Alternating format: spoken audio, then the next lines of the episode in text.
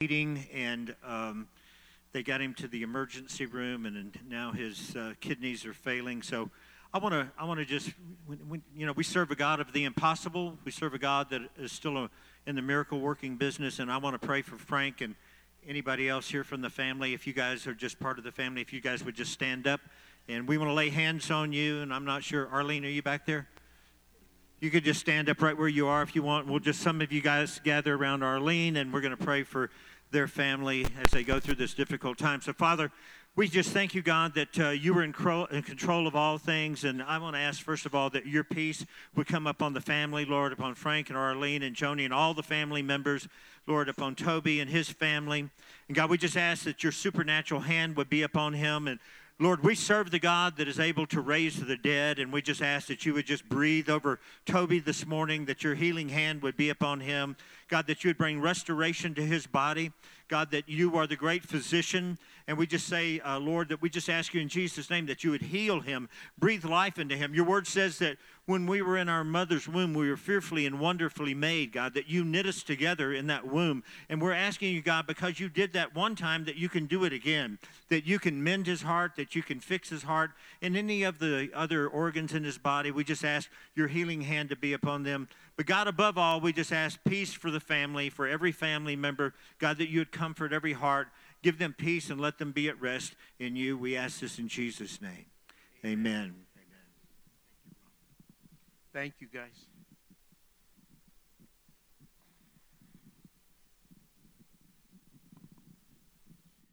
Well, by now you guessed my name is Frank Tercero. I'm Toby's brother. I have the, the privilege of being able to address you guys this morning to take up our offering. But I'd like to welcome all you visitors, those people that are here for the first time. How many visitors do we have today?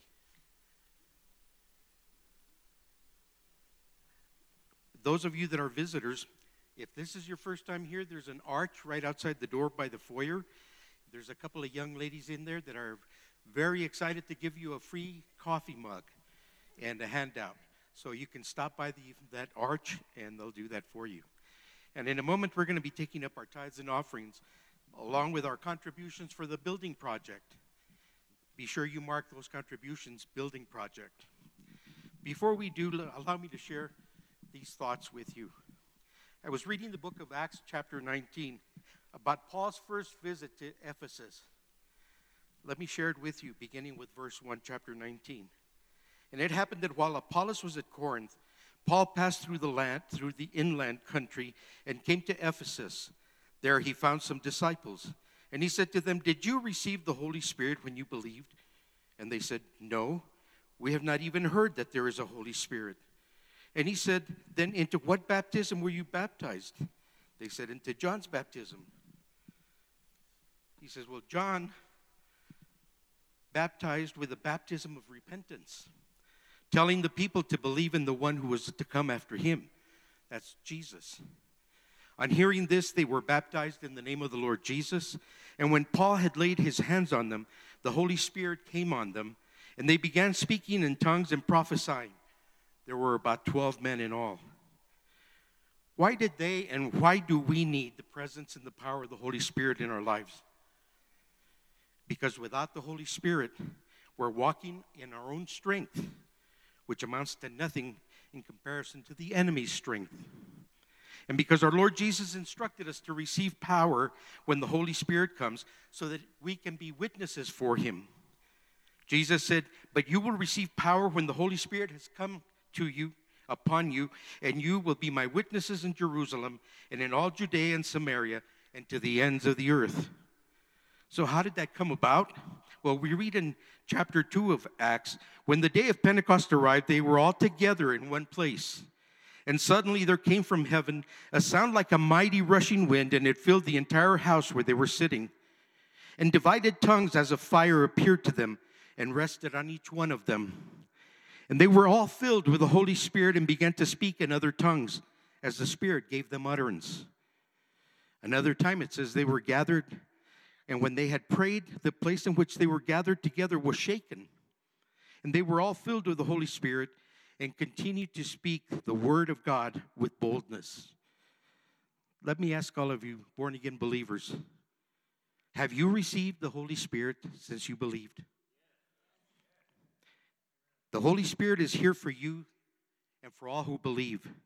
Those of you desiring to receive the baptism of the Holy Spirit, please come up at the end of the service, and pastor and the elders, those that are baptized in the Holy Spirit, will lay hands on you so that you can receive the Holy Spirit. His power is endless, and we need it in our lives, especially today. Now, Peter says, quoting the words of the prophet Joel, or Joel, but this is what was uttered through the prophet Joel, and in the last days it shall be, declares God, that I will pour out my spirit on all flesh, and your sons and your daughters shall prophesy, and your young men shall see visions, and your old men dream dreams. Even on my male servants and female servants in those days, I will pour out of my spirit, and they shall prophesy. And I will show wonders in the heavens above, and signs on the earth below, blood and fire and vapor of smoke. The sun will be turned to darkness, and the moon to blood before the day of the Lord comes, that great and magnificent day. And it shall come to pass that everyone who calls on the name of the Lord shall be saved. And if there are any of you here this morning who have not had the opportunity to turn your lives over to Jesus, today you have that opportunity. So what must we do, you ask? Peter tells us, repent and be baptized, every one of you, in the name of Jesus Christ for the forgiveness of sins, and you will receive the gift of the Holy Spirit. For the promise is for you and for your children and for all who are far off, everyone whom the Lord our God calls to himself. So I exhort you, brothers and sisters, those of you that don't know the Lord yet, repent and be baptized, every one of you, in the name of Jesus Christ, for the forgiveness of your sins, and come up at the end of this service and receive the gift of the Holy Spirit. Heavenly Father, we thank you for every blessing, Lord, every blessing you've blessed us with. And as a sign of our obedience and gratefulness, we bring these offerings to you. Please bless the gifts and the givers and use them for your honor and glory. In Jesus' name, amen.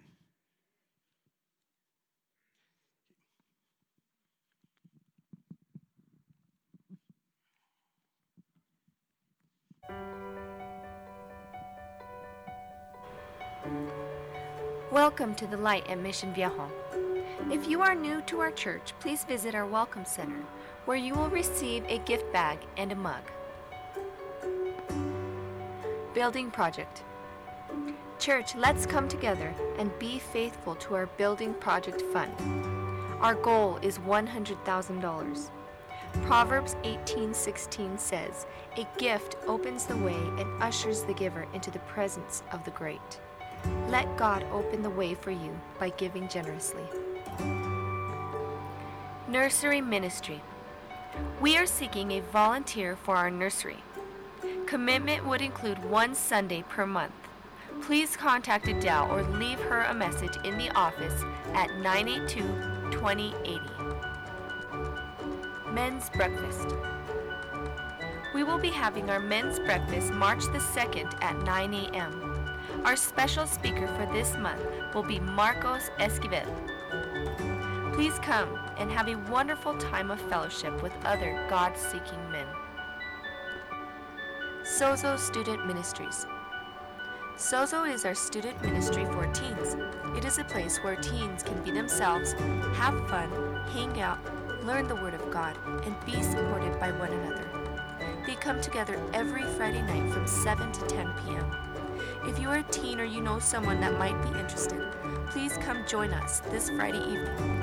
If you have questions, you may contact Jason Sebesta at nine eight two, two zero eight zero. Thank you for joining us at The Light at Mission Viejo. We hope you enjoy the service. I went my whole life not believing that, that hell was real. I said, you know, I didn't want to believe in all that dark stuff, you know. I, there's no hell. That's what I thought. But there is a hell. After work Jordan's, day, Jordan decided to smoke some pot. He didn't know the pipe he used was laced with crack cocaine, something he had never done before. Jordan was sure he was dying. I can feel my heart going boop, boop, boop, boop, boop, boop, boop, boop, slowing down, boop, boop, boop, boop, boop, and then like fluttering. Jordan believes in that moment he went to hell. all these women and all the things you think you want in the world, money, cars, success, you know, um, all these things that I had. And I was driving, I was just loving it. And then all of a sudden this car broke down. All of a sudden these women turned to huge, huge demons. And the, it, it, it earthquaked. And I looked behind me and I can hear screaming. It's all red and black. Ah, turn around, turn around, get out of here.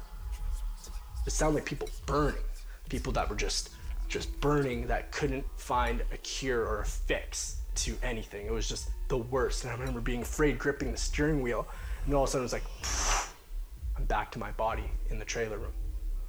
As Jordan was taking what he thought was his last breath, he made a declaration of faith to God.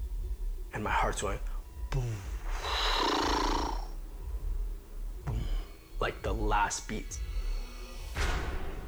Not even knowing why, I just said, I believe.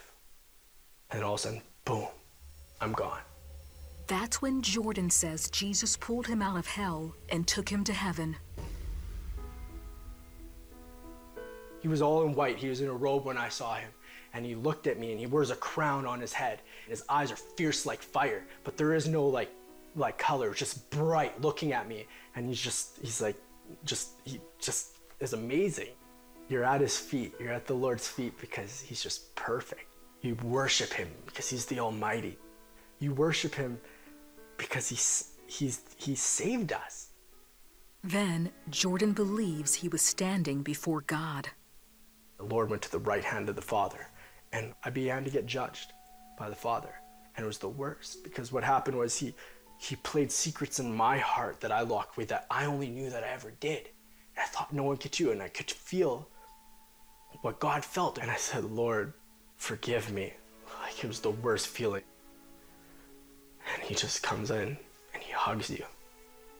He says, all is forgiven. My old heart was, was broken. My old heart needed fixing. And God gave me a new heart.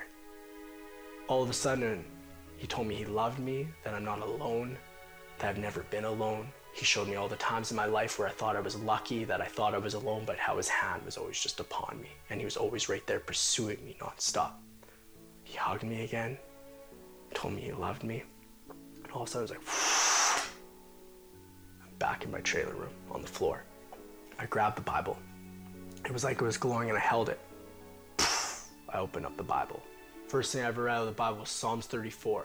The happiness of those who trust in God. I began to read it, and it was everything that just happened to me. Only God can do that.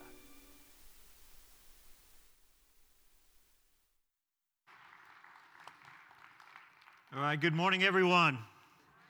God bless you. Glad you're here this morning. We're in a two-part, our second part of a three-part series. Um, as I mentioned last week, I was listening to a, a series at, at Life Church, and I'd been studying this subject myself about what happens after we die, and I just kind of blended some of my thoughts with some of their thoughts. And uh, so last week, just I want to recap with you, we talked about um, uh, the moment that you die, what happens the moment that you die, and um, we talked about um, when you take, like as Jordan was saying, that was the young man's name, when you take that last breath, and I shared with uh, some of you, um, you know, my story as well. When you take that last breath, you know, your your body and your soul begin to separate.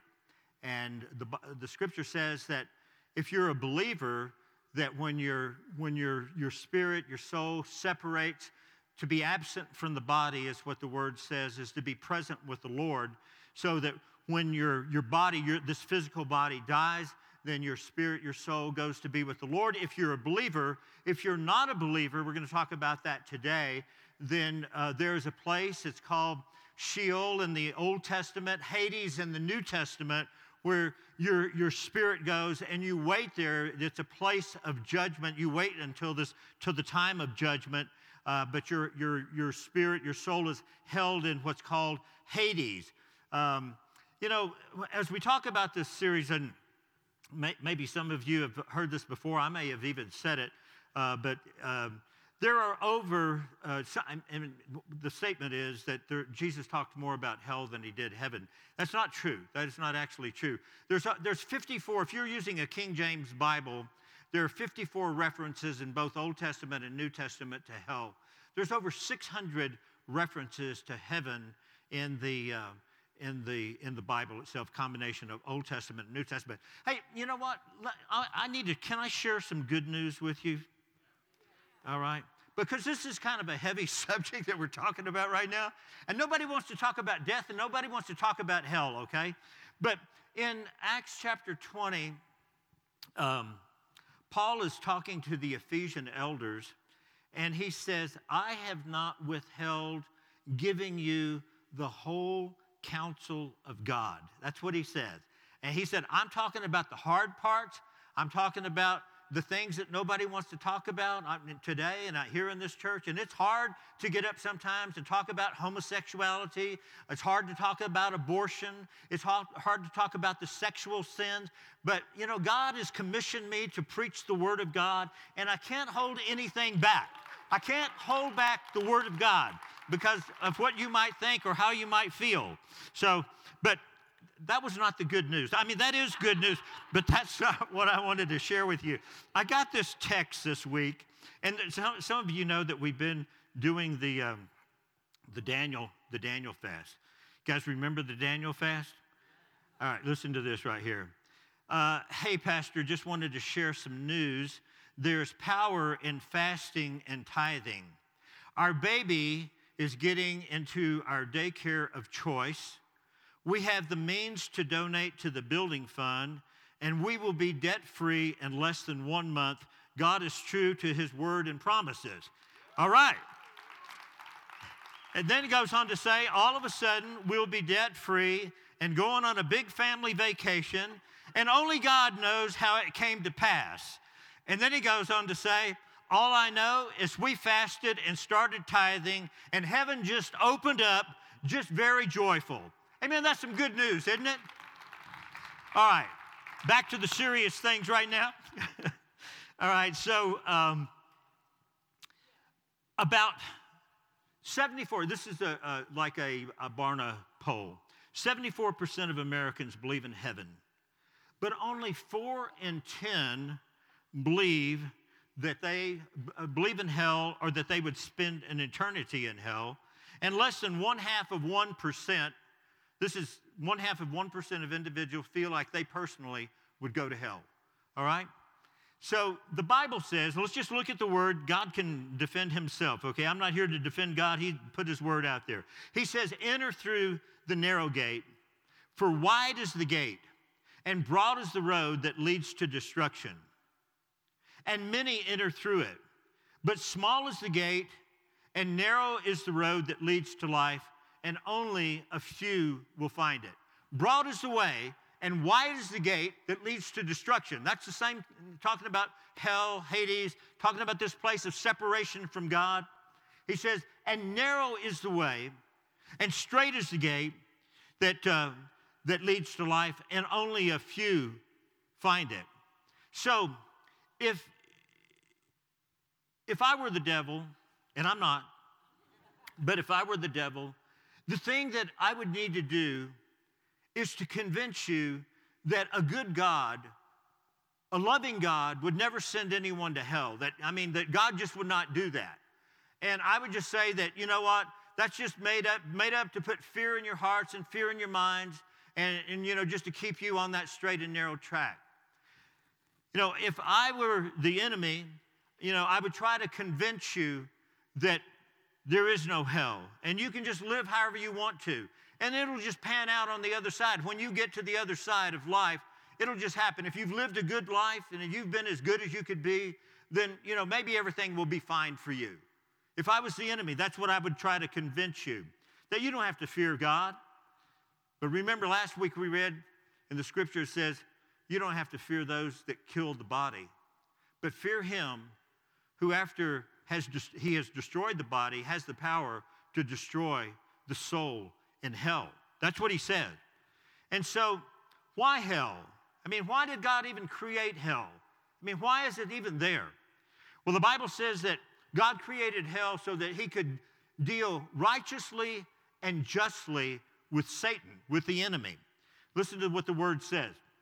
It says, when the Son of Man, talking about Jesus, comes in all of his glory with the angels with him. He will sit on his glorious throne, and all the nations will be gathered before him. And he will separate the people one from another as a shepherd separates sheep from goats, sheep over here and goats over here, believers over here and unbelievers over here. And he will put the sheep on the right side and the goats on the left. And then the king will say to those on his right side, "Come, you who are blessed of my Father, and take your inheritance, the kingdom prepared for you since the creation of the world. The kingdom prepared for you since the creation of the world." And then he goes on to say that I was hungry, and you gave me something to eat, and I was thirsty, and you gave me something to drink, and I was a stranger, and you invited me in, and I needed clothes, and you clothed me, and I was sick, and you looked after me, and I was in prison, and you came and visited me. What does that mean exactly? Does that mean if I do all of those things that I'm going to go to heaven? No, that's not what it means. We don't get to heaven by good works that we do. We do good works because Jesus came into our life and changed our heart, and we it's our desires. We read last week, it is our desire to please him. I mean, that desire that I never had before, that I could care less about God, care less about his kingdom, care less about his word or prayer or you or anybody else. I was living for me and me alone. But when Jesus came into my heart and he changed my heart, then he put this desire into my heart to be concerned about him and his kingdom and advancing his kingdom, letting his kingdom come, and, and loving one another. The two great commandments, loving God and loving one another. And so he says that I was all of these things, and you came to visit him, or you came to visit me. And he says, and the righteous will say to him, "Lord, when did we ever see you hungry or thirsty, or and that we gave you something to drink, or naked and we clothed you? When did we see you sick and in prison and come to visit you?" And the king will reply, "Truly I tell you, whatever you did for the least of these, my brothers and sisters of mine, you did for me." And then he will say to those on the left, "Depart from me, you who are cursed, into eternal fire." Listen, depart, listen, you got to get this, okay? "Depart from me, you who are cursed, into eternal fire," eternal fire prepared for, help me with this, prepared for all of these nice little children right here. That's not what it said. All, it prepared for the devil and his angels. Eternal fire, the lake of fire, was prepared for the devil and his angels. But if you choose not to follow God, there's only one other choice that you have. If you're not following God, there's no in between. You can't be neutral in this thing. Jesus said, if you're not with me, you're against me. And he said it the other way around. If you're for me, you can't be against me. But there is no neutral zone. You can't just say, and we'll read this in just a moment, remember the parable of the talents, Uh, and, the, and the man that got five talents of gold, and the man that got two talents of gold, and the man that got one, and the man that got five, he doubled his, and the man that got two, he doubled his. But the man that got one, he just said, you know what, I'm going to be neutral. I, I'm, I'm just going to hide this thing. I'm not going to get involved. I'm just going to sit on the sideline. I'm going to let life go back, go by, and I'm, you know, nothing's going to faze me. God, you do your thing, and I'll do my thing. But at the end of the age, God came to him and said, you know, you wicked and slothful and lazy servant, you should have taken what I've given you and done something with it. Amen? Oh, it's quiet in here. It is quiet in here. All right. So he goes on to say, and I'm just going to wrap this up in, in verse forty-five of chapter twenty-five. He will reply, "Truly I tell you, whenever or whatever you did not to one of the least of these, you didn't do it for me." And, you know, the Bible says that Satan, he's got a lot of names. He's called the destroyer. He's called the dragon, the dark angel, the serpent, the adversary, the enemy, the tempter, the wicked one, the thief, the father of lies, the prince of darkness, the angel of the abyss. He steals joy, kills faith, destroys health, ruins finances, destroys marriages, and leads our kids astray. But one of the greatest names that he has that you and I need to be aware of is that he's called a deceiver. And if, when a person is deception in deception, they believe the lie. They believe that what, the lie that they've been told, they actually embrace it as truth. They embrace the lie as truth, and they live, they're living the lie. And that's what Jesus is trying to make us aware of, that in this age and in this hour that we're living in right now, it is so easy for any of us to get swept away in the, you know, get caught up in this world and get entangled in this world so that we are blinded to thinking that what we're doing is really what God wants us to do. And yet, if we look in our own lives that we have neglected God and we've neglected His Word, we've neglected prayer, we've neglected fellowship because we're looking out for us. We're looking out for what's best for us. And God is saying it's time to, to recalculate. Those of you that have a G P S, and I hate those things, but they come in handy sometimes. But, you know, have you ever noticed that, like, especially if you've got, like, a rental car or even mine, I, I you know, I'll put my phone on, and, uh, you know, it'll say, you know, in two hundred feet, turn right. Well, I mean, start saying that, you know, like like it seems like to me, like way before two hundred feet. So I always make the turn before the street that I'm supposed to turn at. And so I'm lost. And and then the lady comes on in that nice little voice and says, recalculate, recalculating, recalculate. And so, and then they give me a, a U-turn and go back out and then, you know, take me back about a mile back where I was, and we start all over again because we're recalculating. You know what? I think the Holy Spirit wants some of us to recalculate today. It's like, you know, our, we took a wrong turn somewhere. We got on, somehow we got on that wide road, and God's saying, you know what, it's time to recalculate. We need to get back on the straight and narrow road that leads to life. Are you guys with me this morning? Come on, come on. I need you to be here. And so um,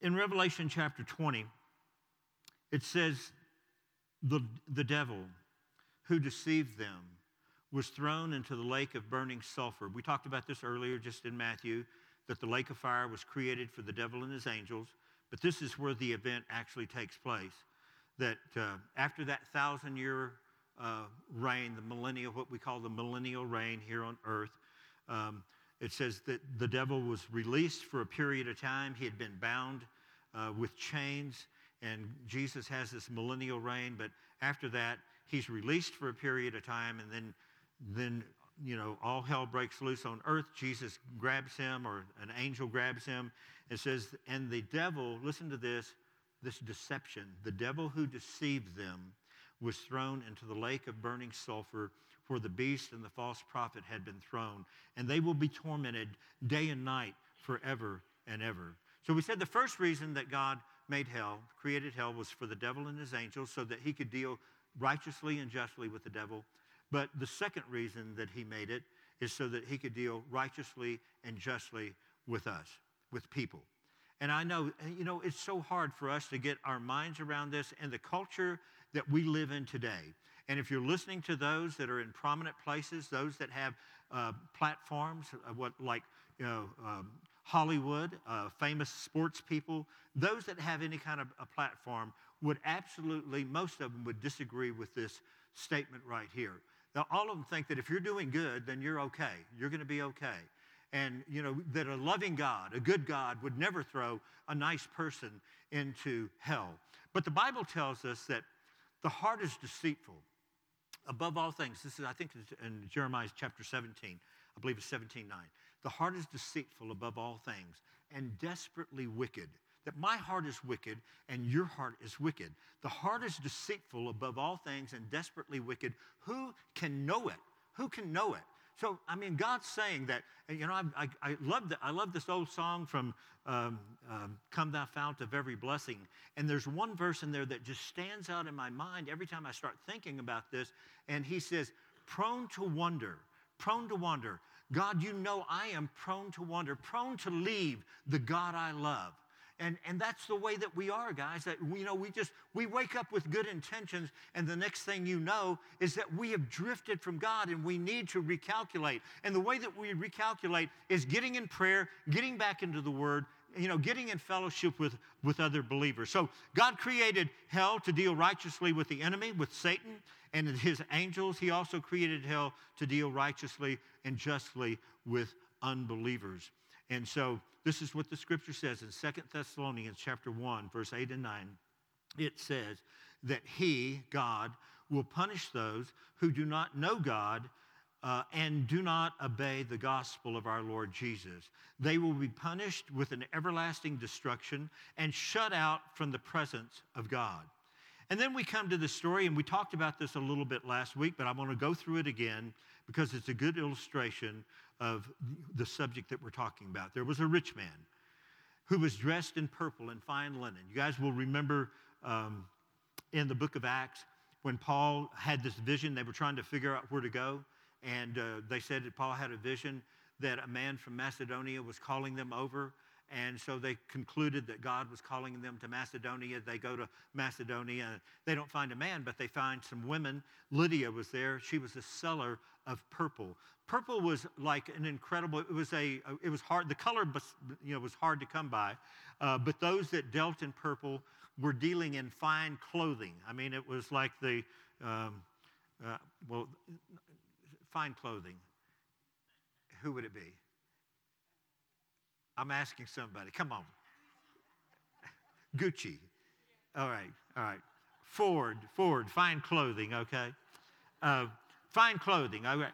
You know, um, but this is the way the rich man was was dressed. He was dressed in fine, purple, fine linen. You know, someone said that uh, that just one garment would almost be enough for a year's wages. And uh, so this rich man was well dressed. I mean, Uh, Z Z Top. Everybody loves a sharp-dressed man, okay? And that's the way this guy was, all right? He says that at his gate was laid a beggar named Lazarus. Lazarus, that, that is the Greek translation of the Hebrew word Eleazar. Uh, remember, that's what uh, Abraham's servant was named, Eleazar, which means that God is help, or God is my help. So Lazarus there, this poor man, he's covered with sores, longing to eat which fell, that which fell from the rich man's table. And the dogs came and licked his sores. I mean, this is a very bleak picture of this man.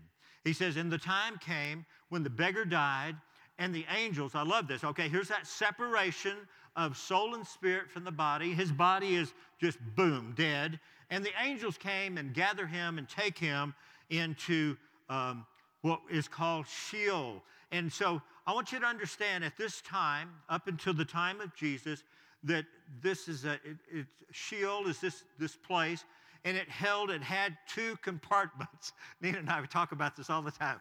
Uh, but it, there's two compartments in Sheol, and one of them is Hades, and the other one is what's called Abraham's bosom. And so that if you're there, like we'll see here in this story, that this rich man is on the bad side, this torment, tormenting place of Hades. He's in Hades or in Sheol. He's in this difficult place, this hard place, but he's looking over to the side across this great chasm, and he sees Abraham holding this man, Lazarus, this, this poor man, Lazarus. And he says, and the rich man died, and he was buried, and in Hades, where he was in torment, he looked up and he saw Abraham far away with uh, Lazarus at his side, and he called to him, Father Abraham, have pity on me, and send Lazarus to dip the tip of his finger in water and cool my tongue, because I am in agony in this fire. But Abraham replied, and he said, Son, remember that in your lifetime you received good things, and Lazarus received bad things. Let me just stop right there. The rich man wasn't in heaven because he received good things, and Lazarus wasn't, or the rich man wasn't in hell because he received good things, and Lazarus wasn't in heaven because he received bad things. Lazarus was a believer, and he took the word of God and believed the word of God. The rich man just kind of ignored the word of God because he was busy about himself. He was concerned about himself and his life. He was not concerned about anyone else, which is obvious from the story. You know, the the, uh, the poor man set out his side his gate and begged, just begged for crumbs that even a dog would eat, and the rich man could care less because he was caught up in himself. And Abraham uh, said, Son, you remember that in your lifetime you received the good things, while Lazarus received the bad things.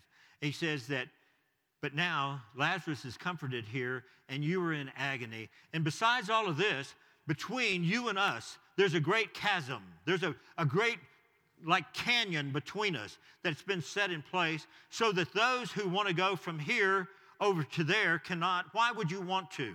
Why would you want to? You might be felt Uh, you know, you might be feeling compassion or mercy for those that are crying out. You might want to go over and, you know, help them and, and try to bring some comfort to those, but you can't.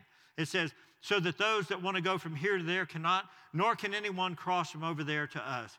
And he answered, then I beg you. Okay, he's going to, that was plan A. Get me some water. Here's plan B.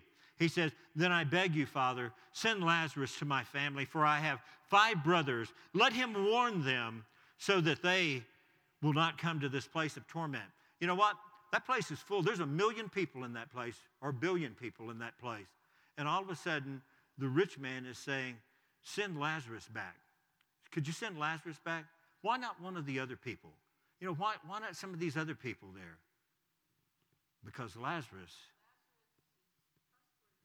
Lazarus had died, and his brothers may have noticed that Lazarus was dead. And if you send Lazarus back, one that has come back from the dead, to preach this message, but you know what? Here we are in the book of Luke, and I don't, I don't want to get too far away from the story here, but Jesus is preaching to a group of religious leaders. And this group of li- religious leaders have already seen some of the things that the rich man is pointing out. They may have seen another Lazarus, the brother of Mary and Martha, being raised from the dead. But that wasn't the only one. Maybe they saw, you know, the story that we talked about a couple of weeks ago about the, the, uh, the man, Jairus' daughter, that was raised from the dead. Or maybe they even heard stories about the widow of Nain, who Jesus stopped this funeral procession, procession and raised this young man from the dead.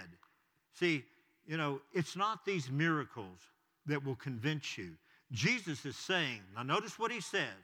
He says, I beg you, send Lazarus to my family, for I have five brothers. Let him warn them so that they will not come to this place of torment. Listen to Abraham's reply. Abraham replied, he says, they have Moses, that's the first five books of the Bible, and they have the prophets. That's the major prophets, the minor prophets, and they have the poetry. So they have, you know, the book of wisdom. They have, what he's saying is that they have the Old Testament. They have the Bible. That was all of the Bible that they had when this story is being told. He's saying they have the Bible, and if they won't listen to the Bible, they're not going to listen to even somebody raised from the dead. That's what we have today. We have the Word of God. The Bible says that faith comes by hearing, and hearing of the Word of God. And he said to them, Abraham says to him, he says, if they do not listen to Moses and the prophets, they will not be convinced, even if someone is raised from the dead. And so I hear people say, and may, uh, I may have said it myself, and maybe you have as well, you know, that, yeah, I'm just going to live my life, you know, hell's not going to be that bad. Besides, it's going to be a party, and we're going to, I'll be there with all my friends. We're going to just party it up. We're going to have a good time in hell. We're going to be party time in hell. Well, I tell you what, what you're saying may be true. You may be in hell, and your friends may be in hell, but it won't be a party. I'm telling you that it won't be a party because the Bible says that hell is a place of isolation, that you are by yoimself in this place of torment. There won't be a party. And we notice that, you know, the rich man is not talking about party. He's talking about, I'm thirsty. I'm in this place of torment, and also I'm in this place of remorse, and I'm going to cover that more in just a moment. The Bible says that if anyone worships the beast in its image and receives the mark on their forehead or on their hand, they too will drink the wine of God's fury, which has been poured full strength into the cup of his wrath. And they will be tormented with burning sulfur in the presence of the holy angels of the Lamb. And the smoke of their torment will rise forever and ever. Let me just tell you, just wrapping this up, because I know that some of you are thinking, man, I have had enough, enough of hell already. Four lessons that we learned from this. Number one, we learned that this rich man was fully conscious and he was alive. Now, the Bible says that it's appointed a man once to die, and after that the judgment. In John chapter five, we talk about that there's going to be a resurrection. In the last day, there will be a resurrection. There will be a resurrection of the just, and there will be a resurrection of the unjust. And so those that have shed this body and their spirits and their souls are either with the Lord in heaven or in confinement in Hades until the resurrection. But at the resurrection, you will be given a new body. Whether you're a believer or whether you're an unbeliever, you will get a new body. And that body, hell, the flames of hell, will not be able to destroy. That Bible, but that body will live forever. So the rich man was fully conscious, and he was aware. He was aware he had memory, and he had pain, and he had regret.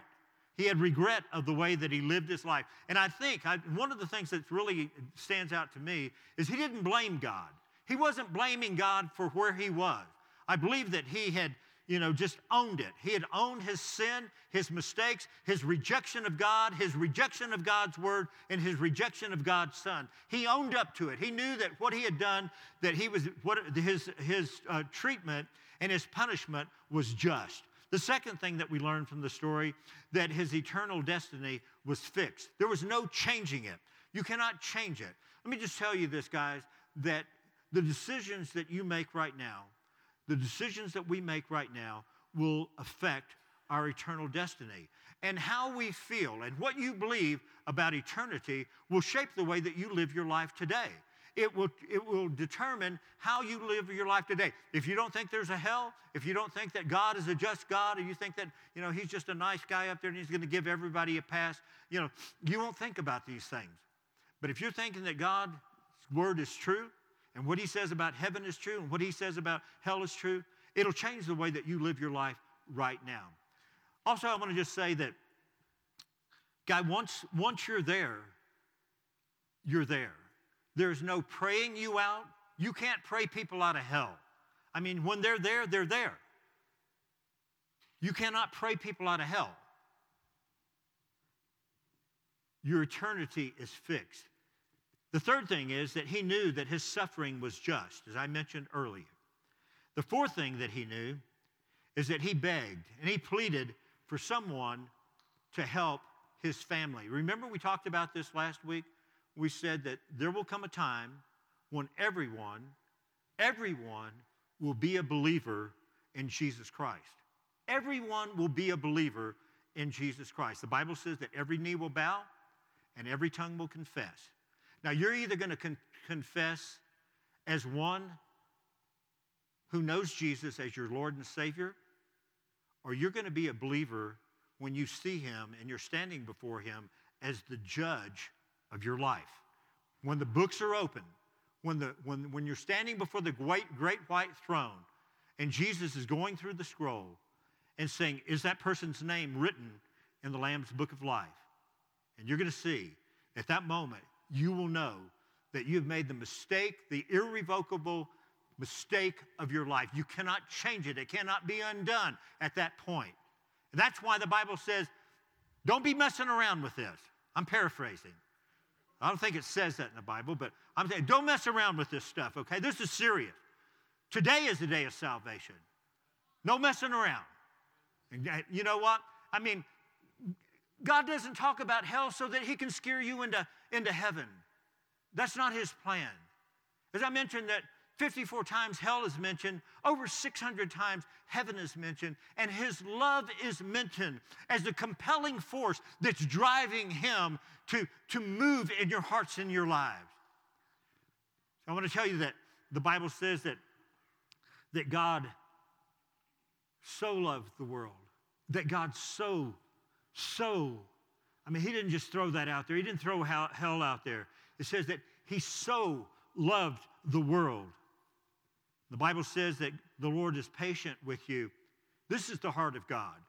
And for anyone that thinks that God delights in putting people in hell, you're just so wrong. You're so wrong.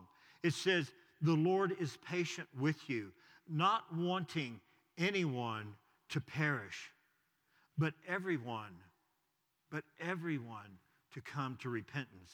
Listen to what Ezekiel says, because this theme is over and over in the Bible. As surely as I live, says the sovereign Lord, I take no pleasure in the death of wicked people. I only want them to turn from their wicked ways so they can live. And listen to what he says here. Turn, turn, turn from your wickedness. Why should you die? That is the heart of God, not willing that any should perish, but desiring that all of us would turn.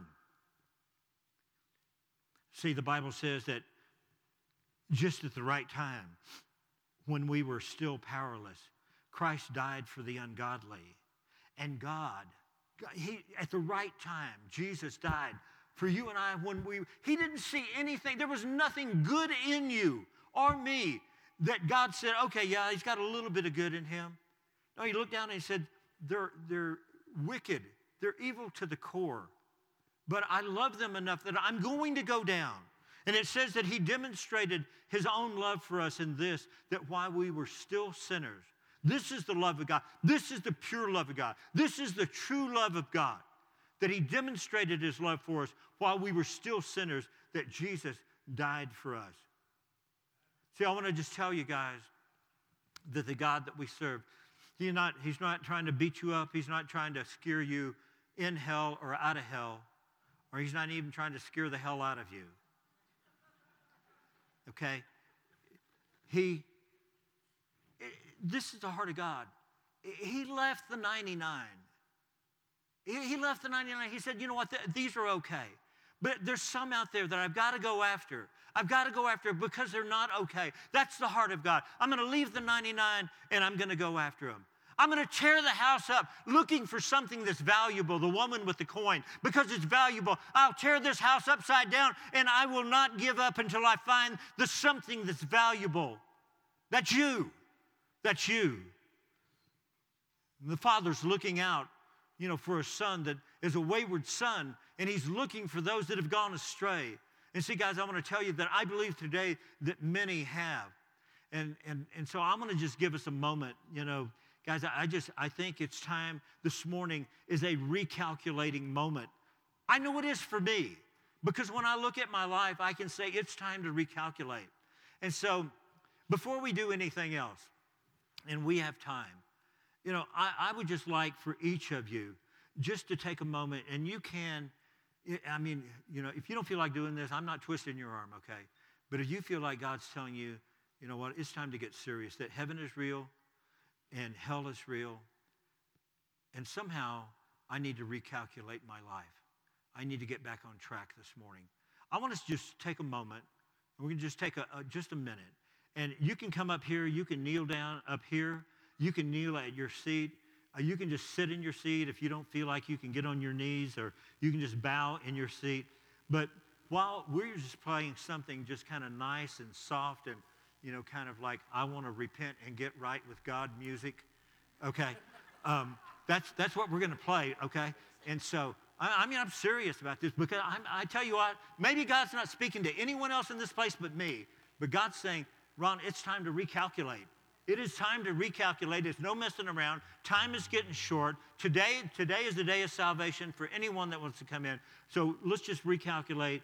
Just ask the Lord to forgive us our sins. Come on, come on. You just get in the position that you want to get in and just spend some time speaking to God. And then we're going to take about three or four minutes doing this. It's not going to take a long time. We don't have to wait for the Spirit to show up, because the Spirit's already here, okay? All right, and then we're going to we'll come back, and then I'm going to release us in prayer, okay?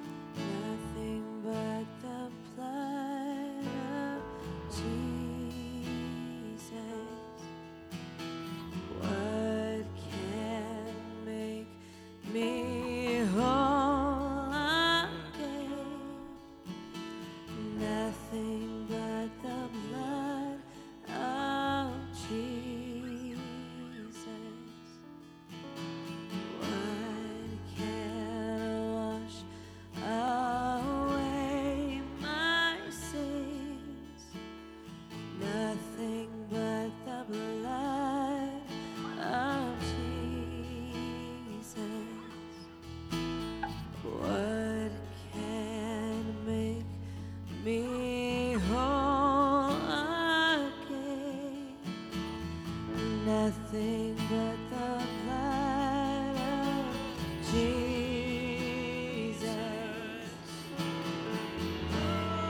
Oh, precious is the flow that makes me white as snow. No other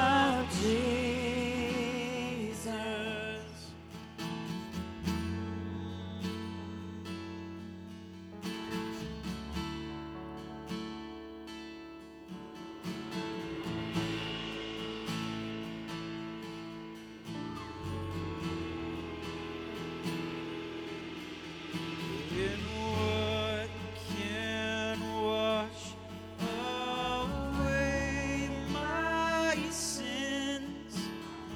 Nothing but the blood of Jesus.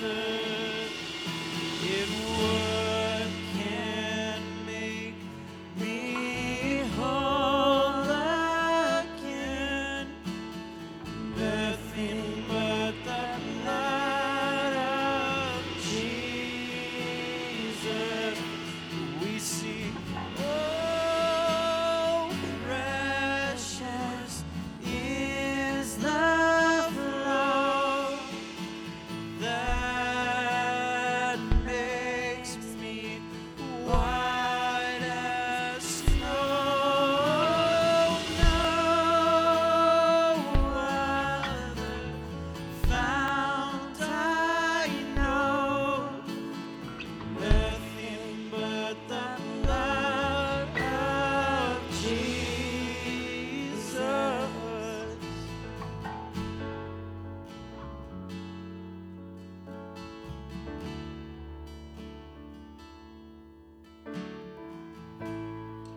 So if you would, uh, why don't you go ahead and stand up, and uh, I want to just pray over you. I'm going to lead us in a prayer together. And after I finish that prayer, you guys will be dismissed. And those of you that want to pray, as uh, Frank had said, if you need personal prayer, uh, our worship team will continue to minister in worship. Our prayer ministers will be up. You guys can come on up, uh, men and women, if you'll come up now, please. If you want to be involved in the prayer ministry this morning.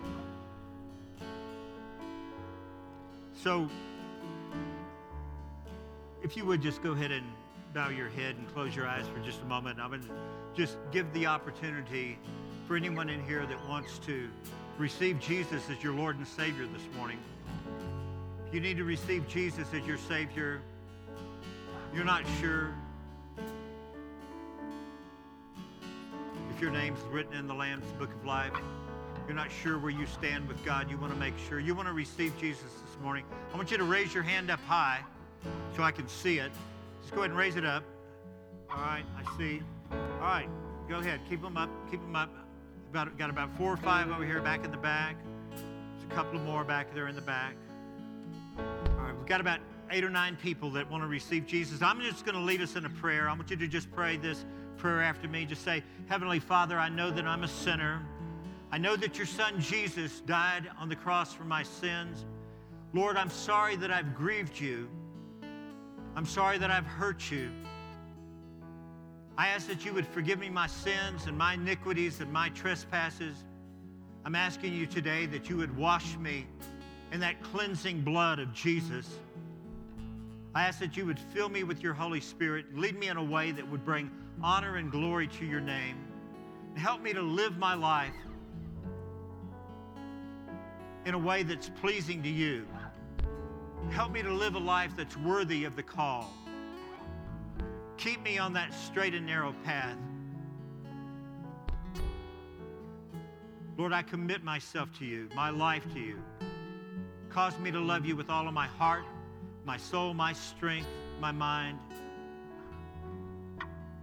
Cause me to love my neighbors, my brothers and sisters, as I love myself. For those of you that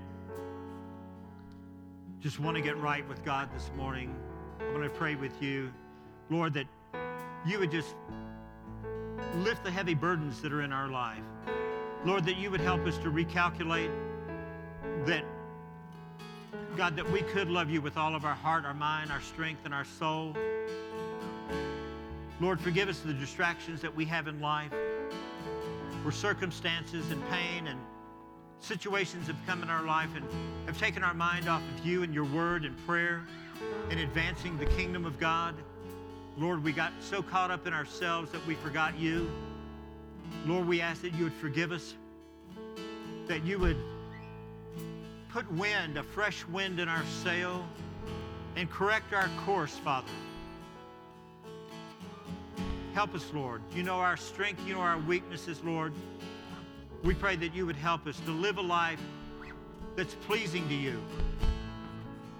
Lord, help us to be more loving. Help us to be more kind. Help us to be more Christ-centered and kingdom-centered. God, where we truly put you first. God, we can't do this by your help or by, by ourselves. We need your help. We need the anointing and the power of your Holy Spirit. And we'd even pray that now, Lord, that we've tried to do so many things in the flesh and in our own strength. God, we just ask that you would fill us with your Holy Spirit, that you would give us a new anointing.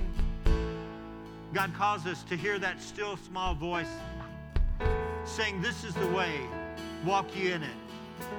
God, that we've allowed the cares of this world and circumstances to drown out your voice. We say, speak, Lord. Speak, your servants are listening. Speak today, Father. Give us obedient hearts to follow you. We ask these things in Jesus' name. And God's people said, amen. Let's just lift up a shout of praise to our God. We serve a great God. God bless you guys. Now, if you need